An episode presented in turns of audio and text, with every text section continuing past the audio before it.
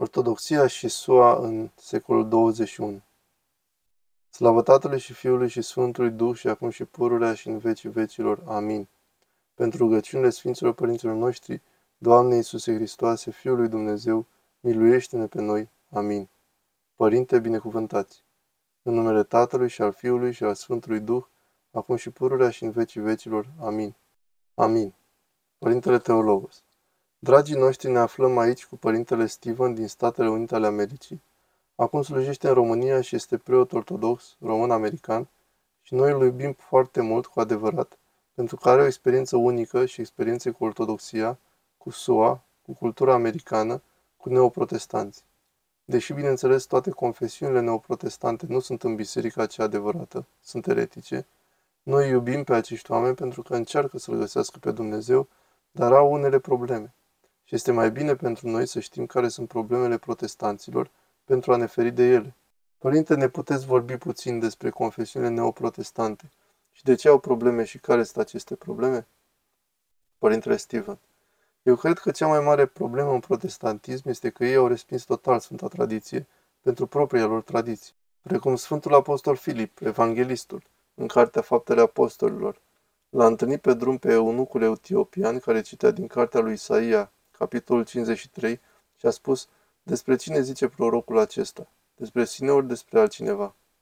Și Dumnezeu îl adusese pe Filip chiar în acel loc și el a spus, înțelegi oare ce citești? Iar acesta a zis, cum aș putea să înțeleg dacă nu mă va călăuzi cineva? Și Filip a urcat în car și au mers împreună și următorul lucru pe care îl știm, ce mă împiedică să fiu botezat? Și Filip l-a botezat pe eunucul etiopian în apă, pe loc. Dar din păcate protestanții au respins Sfânta Tradiție Ortodoxă. Cea mai mare reținere a lor este la mântuirea prin fapte. Ei cred că faptele sunt o totală anatemă pentru mântuirea cuiva. Că odată ce cineva s-a rugat cu rugăciunea mântuirii, a cerut lui Isus să vină în inima lor, atunci sunt blocați în rai pentru totdeauna și nu pot fi niciodată înlăturați de acolo, orice s-ar întâmpla. Și aceasta este o tragedie pentru că eu cred că este una dintre cele mai mari minciuni pe care diavolul le săvârșește asupra bisericii protestante că ei cred că sunt salvați. Îmi amintesc că pe când eram protestant, baptist, obișnuia să râdem de romano-catolici pentru că veneau oameni la ușa lor să evangelizeze pe romano-catolici, iar ei ieșeau la ușă și spuneau, nu, eu sunt catolic, și trânteau ușa, dar fără ca ei să frecventeze vreodată biserica catolică. Ceva de genul, sunt botezat catolic, așa că sunt, sunt în ordine. Da, exact. Și urăsc să spun asta, dar uneori cred că ortodoxii se simt așa uneori, pentru că au sfânta credință și au toate darurile și minunata sfânta liturghie și că de ce trebuie să vin la biserică pentru că am fost botezat când eram copil. Și mi întristează inima că oamenii, așa cum spunem noi în engleză, se odihnesc pe laurii lor, când de fapt ar trebui să gândim asta în sensul de ce ai făcut pentru mine în ultima vreme. Și asta este marea noastră tragedie, cred. Da, este o mare problemă pentru că credința fără fapt este moartă. Exact. E respins cartea lui Iacov.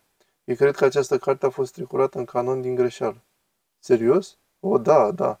Îmi amintesc când eram la colegiul biblic, când vorbeam despre cele două exemple din cartea lui Iacov, Rahab prostituata și Avram sacrificându-l pe Isaac, și profesorul meu a spus, ei bine știi, acesta este o prostituată. De ce ar trebui să ne încredem în orice spune ea? Și tu știi că Dumnezeu nu poruncește vreodată cuiva să-și ucidă copiii săi, așa că trebuie să ignorăm asta. Așa deci, să considerăm doar ceea ce se potrivește cu părerea noastră. Da, să alegem. Mereu mi-a plăcut să spun că protestatismul se aseamănă cu mănui de cuie pătrate în găuri rotunde și că trebuie să facem o mulțime de ajustări pentru a face aceste cuie pătrate să se potrivească în acele găuri rotunde. Dar când am venit la ortodoxie, toate cuiele erau rotunde și toate găurile erau rotunde. Singurele două lucruri cu care aveam o problemă și le-am îndreptat imediat erau, ziceam eu, nu știu care e treaba cu Sfânta Fecioară Maria și nu știu de ce ar trebui să-l numesc pe acest om părinte, pentru că Isus spune în Evanghelie să nu spui nimănui tată. Ei, protestanții, iau asta foarte literal, așa că am vorbit cu cel care m-a adus la ortodoxie despre aceste două lucruri și în aproximativ o jumătate de oră eram ceva de genul, da, unde mi-a fost mintea? Da, este foarte clar. Da, exact. Dacă vrei să fie clar, va fi clar. Și de aceea spun că Sfânta Ortodoxie nu este chiar pentru toată lumea, pentru că, așa cum le spun oamenilor care vor să devină ortodoxi, ortodoxia este precum ultima oprire a trenului. Trenul nu merge mai departe.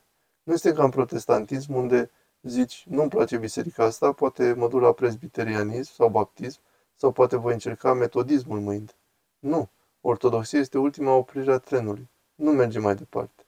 Da, dacă te îndepărtezi de ortodoxie, te îndepărtezi de tren, cu totul. Vă mulțumesc foarte mult!